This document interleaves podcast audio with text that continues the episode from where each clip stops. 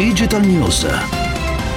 Le notizie di 2024. We've lost nearly seven months in litigation, and that likely has pushed the first human landing likely to no earlier than 2025. L'amministratore della NASA, Bill Nelson, ha confermato quello che molti esperti avevano previsto da tempo e che gli Stati Uniti torneranno sulla Luna con un equipaggio umano fra quattro anni, quindi non prima, ma molto probabilmente nel 2025.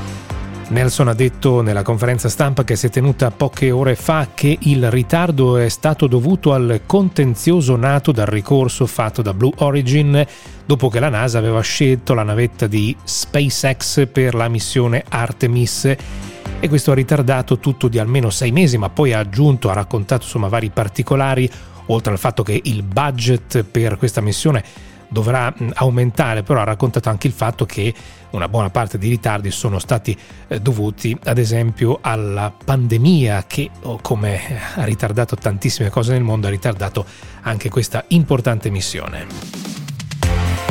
Questa è Digital News, il podcast quotidiano nel tardo pomeriggio dal lunedì al venerdì di Radio 24. Ci trovate sul sito radio24.it o sulle principali piattaforme. Io sono Enrico Pagliarini. Segnalo due investimenti su start-up italiane Viceversa o Vice Versa, fondata a fine 2020, quindi una start-up molto giovane, ha chiuso un round di finanziamento da 23 milioni di euro. Viceversa sta sviluppando un modello di finanziamento per le imprese chiamato Revenue Based Financing che consente agli investitori di ricevere una percentuale delle entrate dell'impresa finanziata fino al rimborso degli importi versati. Quindi se i ricavi vanno male il rimborso cala, se i risultati sono molto buoni il rimborso aumenta. Non si è però soci, eh, si rimane eh, finanziatori, quindi si chiama appunto RBF, Revenue Based Financing. L'altra segnalazione riguarda un piccolo investimento destinato a DSAP o DSUP, un marketplace per l'acquisto e la vendita di arredi di design usato. The SAP o The Sup ha raccolto 1,4 milioni di euro.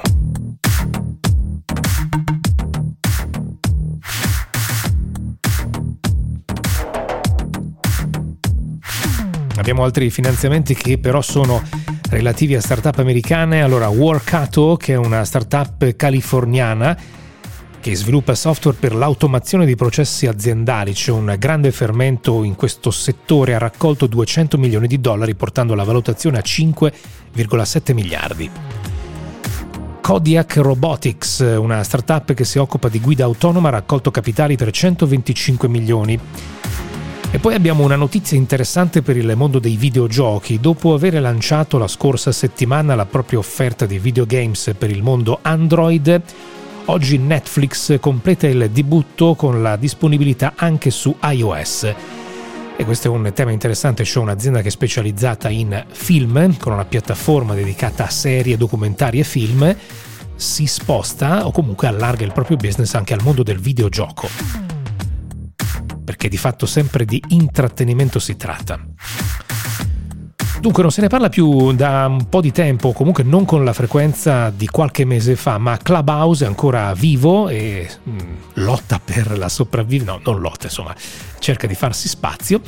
Ha lanciato nelle ultime ore Replay, una nuova funzione che permette di ascoltare i contenuti audio eh, delle persone che creano appunto um, spazi eh, audio chiacchierate su um, Clubhouse anche in differita. Beh, si diceva molto, insomma, quando eh, Clubhouse è arrivata in Italia, uno dei grandi dibattiti era ma manca la parte indifferita e alcuni dicevano ma è proprio il bello di Clubhouse che ha solo contenuti che dopo la diretta se ne vanno.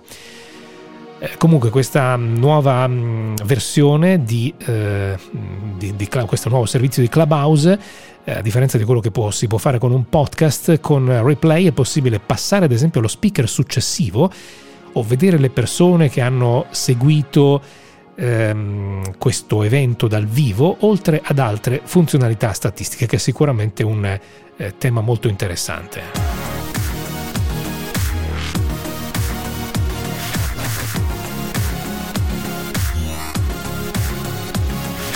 Abbiamo un'ultima notizia che riguarda Apple che ha lanciato oggi un servizio su abbonamento dedicato al mondo delle imprese.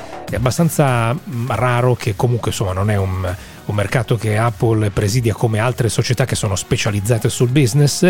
Questo servizio si chiama Business Essentials, destinato alle medie aziende per la gestione del proprio parco macchine, ovviamente macchine Apple, quindi Mac, iPad e iPhone un mercato dove insomma, ci sono altri player dominanti e molto più importanti, insomma, forse primo fra tutti Microsoft nella gestione del parco eh, in remoto delle macchine. Questa è Digital News, torniamo con una nuova puntata domani.